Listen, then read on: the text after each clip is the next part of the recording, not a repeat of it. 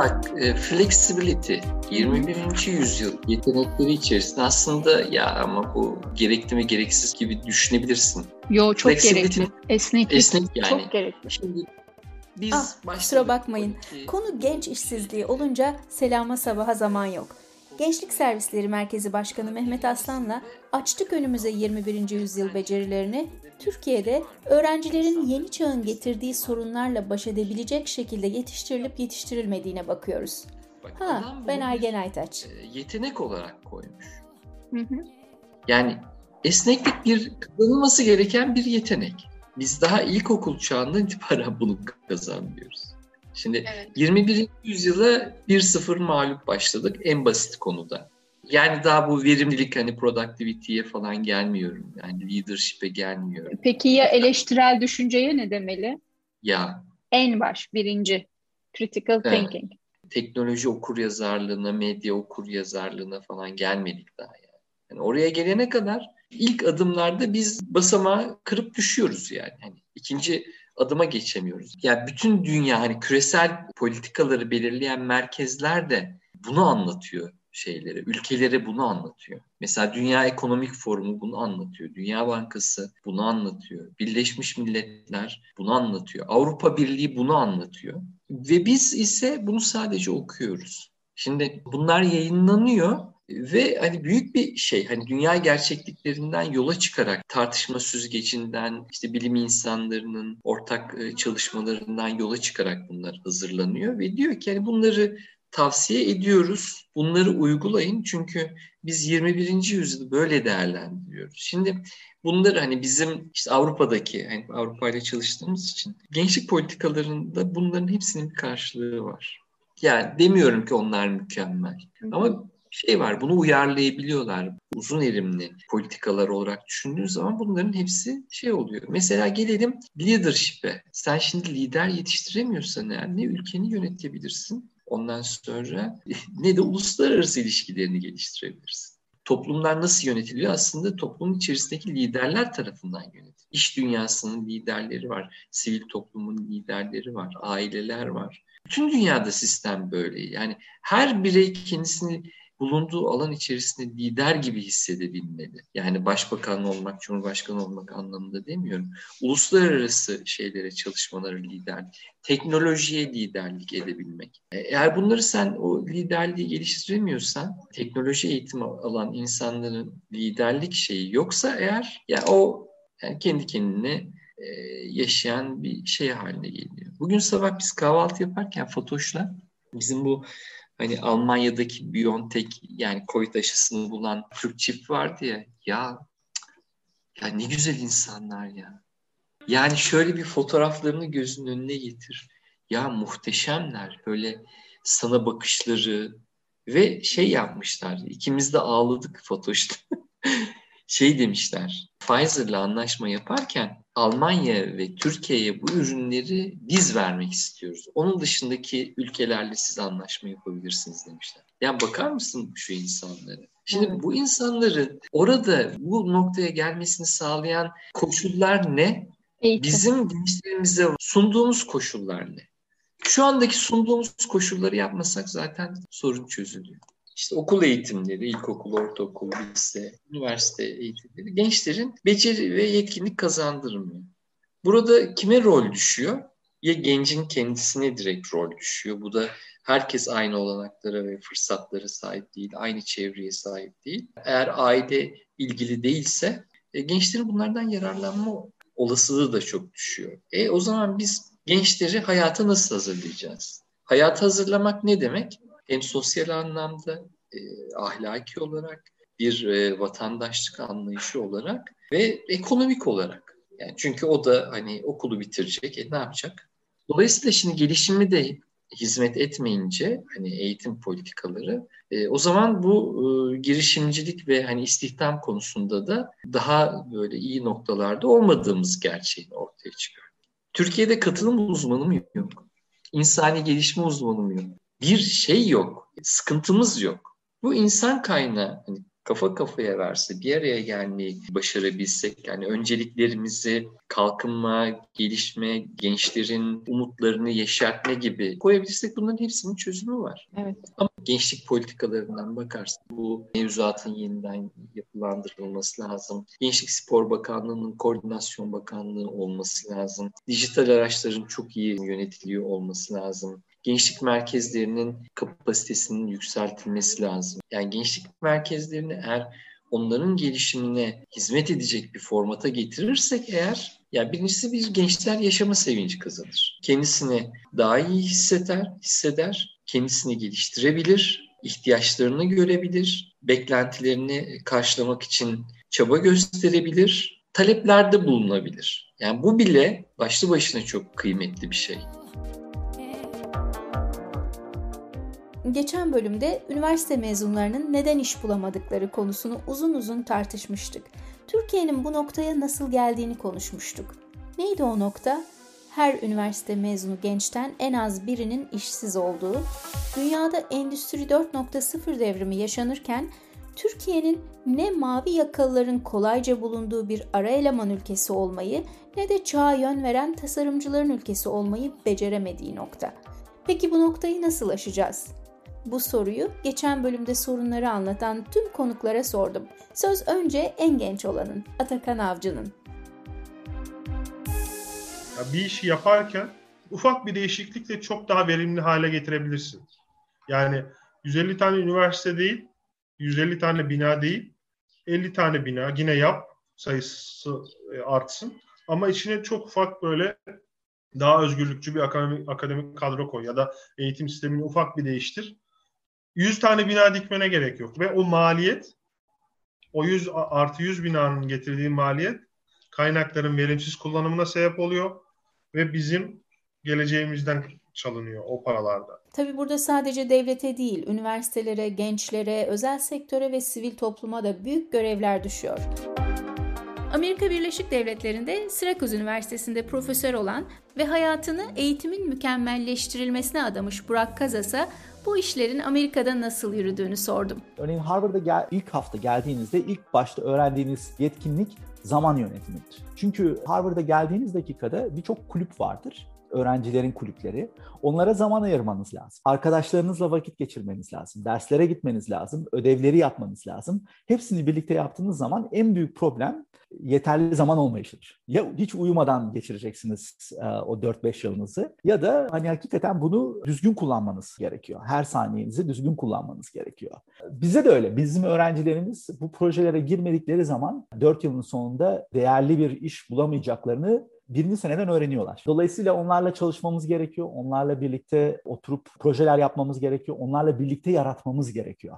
Yani creation of new knowledge dediğim şey aslında Sırf araştırma değil o yani. O, o biraz araştırmanın daha da etraflıcısı. Hem öğrenciyi hem öğretim üyesini birlikte kapsayan bir olay o. Yani aslında bu 21. yüzyılın gerekliliği yani yetkinliklerinden biri. Peki başka neler var? Şu anda Türkiye'deki en büyük sorun üniversiteden iş hayatına geçişte büyük bir problem olması. Mesela sizin üniversitelerinizde, Amerika'daki üniversitelerde nasıl çözülüyor bu problem? Bu 21. yüzyıl yetkinlikleri daha başka mesela liderlik bir ülke için çok önemli liderlik vasıfları ya da inovasyon, eleştirel düşünce. Bu nasıl sağlanabilir? Türkiye'deki durumları da biliyorsun. Ama e, Türkiye'de çok iyi bir işveren e, yapısı da var. Aslında tamam şey diyebiliriz. Türkiye'nin ekonomisi geriye gitti bilmem ne hani bunları söyleyebiliriz. Ama hala çok ciddi bir potansiyel var Türkiye'de. Bence şirketlerimizin üniversitelerle birlikte çalışması, üniversite öğretim üyelerinde bunlara çözüm üretebilecek projelerde birlikte çalışması, aslında bu senin söylediğin öğrencilerdeki inovasyon gibi düşünce ve yetkinliklerin çok daha hızlı ilerlemesini sağlıyor. Bizde de öyle. Ee, yani ben bundan 3 sene evvel Amazon'la 14 tane değişik proje yapmışım. Amazon'un 1400 tane doktoralı tedarik zinciri insanı var. Benimse en fazla 20 tane bu projelerde çalışan öğrencilerim var. Ama nedir? O 1400 kişinin bilmediği bir şey olması lazım ki bu 20 öğrenciden birisini alsınlar. Bunu çıkarmak gerekiyor. Ve de şu an öğrenciye baktığınız zaman, üniversitedeki öğrenci, onların bütün zamanı bunlarla ilgileniyor. 1400 Amazon görevlisine baktığınız zaman Amazon'un problemlerini çözmekten başka bir şey yapamazlar. Zaten bunun için para veriyor Amazon. Öyle değil mi? O tür projelere girdiğiniz zaman aslında hem yaratıcılık ortaya çıkıyor, hem yaratıcılıktan sonra kendine güven geldiği dakikada biraz daha liderlik özellikleri ortaya çıkıyor. Ve de bu zaman yönetimi demiştik ya, sadece kendi zaman yönetimi değil, bir şekilde birlikte çalıştıkları arkadaşların da onların da zamanını yönetebilme, görevlerini dağıtabilme özellikleri de başladığı zaman orada zaten liderlik özellikleri de başlıyor. Aslında Türkiye'de de belli şehirlerde, belli üniversitelerde bu tür projeler yürütülüyor. Gerek idealist üniversite hocaları liderliğinde, gerek sivil toplum örgütleriyle ya da iş dünyasıyla üniversiteler arasında kurulan işbirlikleri sayesinde yapılan çalışmalar var. Ama istatistikler de ortada. Demek ki bunlardan yararlanabilenler işsizlik oranlarının azalmasına neden olacak kadar çok değil. Kaldı ki benim de konuşma yapmaya gittiğim üniversitelerde karşılaştığım gençlerin çoğu bir an önce okullarını bitirmek peşinde. Kendileri istemese aileleri onları buna itiyor. Oysa staj yapmak, sosyal projelerde gönüllü olmak gençlerin iş bulma şanslarını arttırıyor. Tabii ki üniversite gençlerinin sıkıntıları pandemiyle birlikte ikiye katlandı. Çoğu projeye ara verildiği gibi online derslere bile erişebilen var, erişemeyen var. Sıkıntılarını paylaşabilecek kimse bulan var, bulamayan var.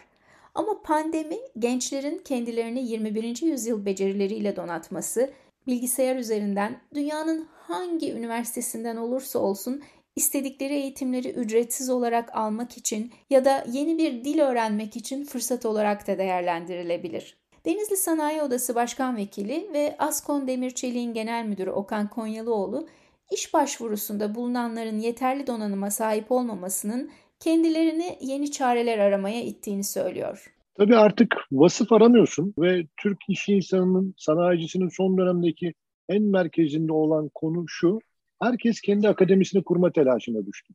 Şimdi hiç kimsenin öyle koca koca okullar kurma imkanı yok. Ama biz mesela eski elemanlarımızı ayırıyoruz şu anda. İşte 20 yıl, 25 yıl özellikle teknik taraf için konuşuyorum. Bunları bir kenara alıyoruz. Bunları eğitime tabi tutuyoruz. Eğitimcinin eğitimi gibi. Ee, yoksa biz elimize verilenle yetinirsek inovatif bir çıktı çıkaramayız. O da değer yaratan bir çıktığımız olmaz. E bu sefer sadece kar peşinde koştuğunuzda işletmelerin ne yazık ki Türkiye'de geneli bu. Emtia yani sıradan ürün üretiyorsunuz. Tamam kar ediyorsunuz ama sürdürülebilir bir karlılık yapısı oluşmuyor. Sürdürülebilir karlı büyümeyi sağlamadığınızda da işletmelerin o inovatif, değer üreten, toplumdan aldığını topluma geri veren kar seviyesini yakalayamıyorsunuz. Markalaşma olur bu, e, dizayn tarafı kuvvetli ürünler olur, tasarımı merkezine alırsın. Ama bunlar için de işte İK lazım. Yani farkı insan yaratıyor çünkü. İnsan kaynağını yapamazsan olmuyor. Peki Okan, Türkiye'de bugün iş yerlerinde bu yetkinliklerin yetkinliklere sahip gençler için imkanlar var mı? Kendilerini ifade edebiliyorlar mı? Sivil toplum kuruluşlarında ve kamuda yani üzülerek söylüyorum sivil toplum kuruluşlarında dahi büyük bir bürokrasi var. Merak ediyorum özel sektörde nasıl durum? Kendilerini gerçekleştirebilirler, katkıda bulunabilirler mi gençler? Aygencim şöyle, tabii bu bir e, ekosistem meselesi. Bu anlamda baktığında burada bir sıkıntımız var. Çocukların yetişme ekosisteminde e, problem var. Çünkü ezbercilik çok merkez gündemimizde. İşte üniversite sınavları zaten gündemimizde biliyorsun olmaması gereken ama dayatılan bir sistem Türkiye'ye veya bizim beceremediğimiz. Yani bu sorgulayan insan sayısı zaten ülkelerde çok büyük değil. %3, %5'e varıyor ama bütün dünyada böyle. Türkiye için değil. Peki, peki ee, olan yer bulabiliyor mu kendine iş yerlerinde? İşte oraya geleceğim. Bu düşük yüzdeyi muhafaza edebilmek hakikaten çok zor. Çünkü bu bütün dünyada zaten gelişmiş ülkelerin en büyük e, meziyeti bu. Bu az sayıdaki insanı, insana uygun ekosistemler geliştiriyorlar. Ama bizim tarafta baktığında bunlar böyle kelaynak kuşu gibi görünüyor. O ülkeleri zaten sürükleyen yüzde elli değil. Yüzde iki, yüzde üç, yüzde dört Bizim bu insanların gelişmesine, büyümesine hem nitelle hem nicelle alan yaratmamız gerekiyor. E bu iş alemine dönüp de baktığında sorun da o diye düşünüyorum. İş aleminde aslında iş alemi bunun çok farkında. Çünkü output çıkartamıyor, kaliteli bir ürün çıkartamıyor. Herkes diyor ki değer üretelim, değer yaratalım, inovatif ürün yapalım. Neyle yapacaksın? Beyinle. E, beynin o ortamı yak- yap- e, hazırlaman lazım iş yerinde veya toplam kalite yönetimiyle. E şimdi çocuk geldiğinde neyi arıyor? Bir kere ortamın çok önemli. Yani onu geliştirecek bir ortam görmek istiyor. Hem bilgi olarak hem sosyal olarak her açıdan. Şimdi işletmeler kariyer planlarını dört dörtlük çizemiyorlarsa artık çocuklar orada olmak istemiyorlar. Çocuklar kendi durumlarıyla çok ilintili değil. Gittiği yerin durumuyla çok ilintili şu anda. Biz artık eleman seçmiyoruz. Eleman iş yeri seçiyor şu an. Yani kaliteli eleman iş yeri seçiyor. Bu çok önemli. Dolayısıyla işletmeler 10 yıl önceki, 20 yıl önceki işletmeler değil. Onlar da kaliteli elemanı cımbızlayabilmek için o ekosistemi, o network'ü kendi bünyesinde tutmaya çalışıyor. Bugün koç biliyorsun komple evden çalışmaya döndü. Herkes bir adım önden koşmaya çalışıyor. Doğru giden var, eğri giden var. Ama kötü örneği de örnek olarak almamak lazım. Var yani problemli firmalar da çok. Ama fark yaratmaya çalışan herkesin şu anda merkezinde bu uğurda yani kaliteli insan kaynağını işletmesine nasıl çekerim derdinde herkes. İşletmelere psikolog, endüstriyel psikolog çok önemli hale geldi. Eskiden şaka gibiydi. Ben benim şirket merkezim Denizli'de endüstriyel psikolog çalıştırıyorum. Psikologlar da şaşırıyor. Yani biz zaten psikoloji okuduk. Siz bir de endüstriyel psikolog arıyorsunuz diye. Çok güzel. Çünkü gerçekten de hani bu dijitalleşen dünyada şu anda artık hani çok, bize çok deli görünen fikirler, gençlerin e, böyle deli fikirleri, o fiziksel dünyayla dijital dünyayı birleştiren fikirleri ki artık oraya doğru gidiyoruz belli ki. Hele evet. bu Covid zamanı iyice anlaşıldı. Aslında deli olmayabilir. Hani bunu görebilecek yatırımcı da lazım, iş adamı da lazım mutlaka. Evet yani sevindim aslında bunları duyduğuma. Sadece ben Hı-hı. başka bir şey bir adım geri gitmek istiyorum. Bütün bu iş arayan üniversite gençliğinin sorusunu sormak istiyorum. Hani nitelikli ya da değil. Yani Hı-hı. herkes tecrübe istiyor en azından bir iki yıllık bize iş verilmezse biz nasıl tecrübe kazanacağız? Sizin ya da senin çevrenin bu konudaki tavrı nedir? Siz mesela tecrübesiz eleman alıyor musunuz? Alıyoruz alıyoruz. Yani zaten tecrübeli eleman e, arzı çok az. Yani o zaten kaliteli qualified elemanı da firmalar bırakmak istemiyor. Dolayısıyla e, tek alternatif tecrübesiz e, elemanı almak. Ha, buradaki seçiciliğimiz ne? Ben aynı zamanda e, Ege Bölgesi Kalite Derneği Yönetim Kurulu üyesiyim. Orada biz mentor menti üzerine bir organizasyon geliştirdik. Ben de orada bir makine mühendisi son sınıf okuyan gencimizin mentoruyum. Mentor olduğum arkadaşın şeyin CV'sine bak. Daha okuyor. CV dedim dedim. Çocuğun CV'sinde 5 tane staj var. Ya dedim Cafer bu 5 staj zaten dördüncü yıldasın nasıl oluyor? Niye? Abi dedi iki tanesi zorunlu, üç tanesini ben kendim gönüllü olarak buldum. Dedi. Covid döneminde insanların fabrikalara çalışanlarını bile getirmediği bir dönemde bu çocuk beş tane staj tamamlıyor. Şimdi bu çocuk kendini parçalıyor beş tane beş tane staj. Şimdi benim karşıma bir CV geldiğinde şimdi bir buna bakıyorum bir de öbürüne bakınca sadece zorunlu iki tane staj var. Onun da nasıl olduğu şüpheli. Bu çocuk tabii ki tercih sebebi. Bu çocuk mücadele vermiş mi okurken? Onu algılamaya çalışıyoruz. Yoksa zaten şu anda CV yazan aplikasyonlar var. Çok güzel CV yazan aplikasyonlar var. Okan Konyalıoğlu sahadan bildiriyordu. Peki politikalardaki tüm eksikliklere, tüm yanlışlara rağmen Türkiye Güney Kore'de olduğu gibi şu anda sahip olduğu demografik fırsat penceresinden yani genç nüfusun yoğunluğundan hala yararlanabilir bir kalkınma hamlesi gerçekleştirebilir mi? Profesör Burak Kazas umutlu. İyi ki Kore örneğini de verdin. Kore altyapısında Wi-Fi dediğimiz bu internet aksesini en hızlı bir şekilde geliştiren, bu e, bu altyapıyı oluşturan ve insanına bedava dağıtan ilk ülke. Ama sadece bununla yeterli değil. Yani insanların internet kullanması bitmiyor değil mi? Yani ama bununla birlikte Aju Üniversitesi gibi, diğer üniversiteler gibi bunların kampüslerini de dağıtarak büyüten ve de onların daha yeni elektronik çözümler bulmasını destekleyen birçok projeye el attı. Bugün Samsung'un Samsung olma sebebi, Hyundai e, firmasının Hyundai olma sebebi bu tür politikalardır. Kore'nin bugün ekonomik anlamdaki başarısı üniversitelerden tamamen ayrı değildir. Bu tür politikaların en büyük avantajı. Siz üniversiteleri yeni düşünce yapısına, o creation of new knowledge dediğim o fonksiyona büründürdüğünüz zaman istihdamı da kolay, e, şirketleriniz de gelişiyor, insanlarınız da gelişiyor. O insanlar bu şirketlere geçtikçe oralardaki yeni çözümler büyüyor. Bütün dünyaya siz yeni bir teknoloji satmaya, yeni bir çözüm satmaya başlıyorsunuz. Bunu ihracatını yapıyorsunuz. Kore bunu yaptı yıllarca. Bugün Çin'e baktığınızda Çin'e ilk gidiş üretim teknolojilerinin ilk girişi labor cost'un düşük oluşu. Yani hakikaten işçilik maliyetinin düşüklüğü. Tamam o bir dereceye kadar doğru ama oradaki insan kalifiye değilse ve yenisini yapamıyorsa sizin Çin'e gitmenizin çok fazla bir anlamı yok. Hatta 80'li 90'lı yıllarda ben bunu Amerika'da sürekli duyardım. Çin kendisi üretemiyor, onlara ne yapacaklarını söylüyoruz ve onu bile yapamıyorlar. Çok kötü bir üretim, fason üretim. Tasarım yok. Şeklinde. Tasarım yok. Bugün öyle değil. Bugün çok güzel üniversiteler var. Bugün Fudan Üniversitesi var. Bugün Shanghai Business and Finance Üniversitesi var. Değişik üniversiteler var ama bu üniversiteler kendileri de new knowledge create eden üniversiteler. Buralardan insanlar almaya çalışıyorlar. Sana şöyle diyeyim, bizim Amerika'da çalıştığımız özellikle Batı yakasındaki Silikon Vadisi'ndeki şirketler, onlara ilk sorduğumuz sorulardan bir tanesidir. Nerede en kolay öğrenci buluyorsunuz? Yeni öğrenci. Çin. Çin çünkü üniversiteler bütün entegre bu şirketlerle. Onlar birlikte çalışıyorlar. Beş gün içerisinde yeni bir mühendis bulabiliyorlar. Hiç bilmedikleri bir konuda onlara yardım edebilecek. Amerika'da üç ay sürüyor bu. Yani Çin hepimizden de ileride, üniversiteleri de ileride. Çin o kadar ileride ki bugün İngiltere'de bile üniversite gelirlerinin %20'si Çinli öğrencilerden geliyor. Çin'in yazılım firması Tencent daha geçenlerde Oxford Üniversitesi'ne 700 bin sterlin yardım yaptı ve karşılığında üniversitenin bir kürsüsüne hemen Tencent adı verildi. İş bununla da bitmiyor. Bugün İngiltere'deki en önemli tartışma konularından biri Çin ülkedeki bu kadar üniversite araştırmasını desteklerse İngiltere'nin güvenliği, buluşlarının gizliliği tehlikeye girer mi? Peki Türkiye'de aynen Güney Kore ya da Çin gibi bir kalkınma hamlesi yapabilir mi? Fason üretimden tasarıma, yaratıcı üretime geçebilir mi?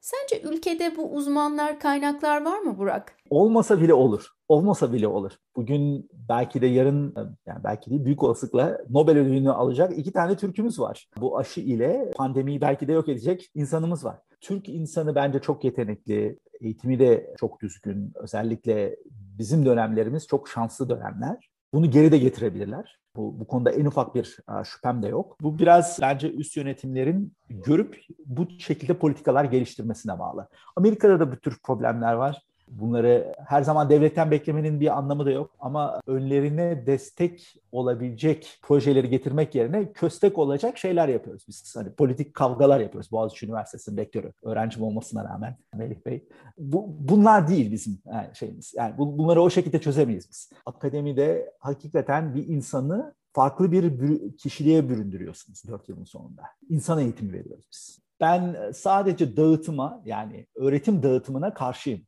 Çünkü o e, insanları daha nitelikli insan yapmıyor. Araştırma olmadığı zaman, yeni bir şey yaratmadığımız zaman o gençlikten de faydalanamıyoruz biz. Üniversitedeyken de faydalanamıyoruz. 18 yaşında gelen bir çocuk bana o kadar çok şey öğretiyor ki çok başka bir farklı gözle görüyor problemleri. Onları entegre ettiğimiz zaman, birlikte bir şey yarattığımız zaman zaten o çocuğun içindeki büyüme, o genç insanın gittiği bir başka yerde yaratacağı çözümlere güvenme çok çok önemli. Evet, bizim gençlerin projelerine, fikirlerine ihtiyacımız var. Büyükler istedikleri kadar alışkanlıklarından öteye bir adım atmasın, zamanı boşa harcasın. Gençler mutlaka daha güzelini kuracak, özlemini çektikleri özgür, mutlu dünyayı kendileri kuracaklar. Her şeye rağmen, eğitimdeki, istihdamdaki, insan hakları konusundaki sorunlara rağmen gençler var oldukça ümit hep var olacak.''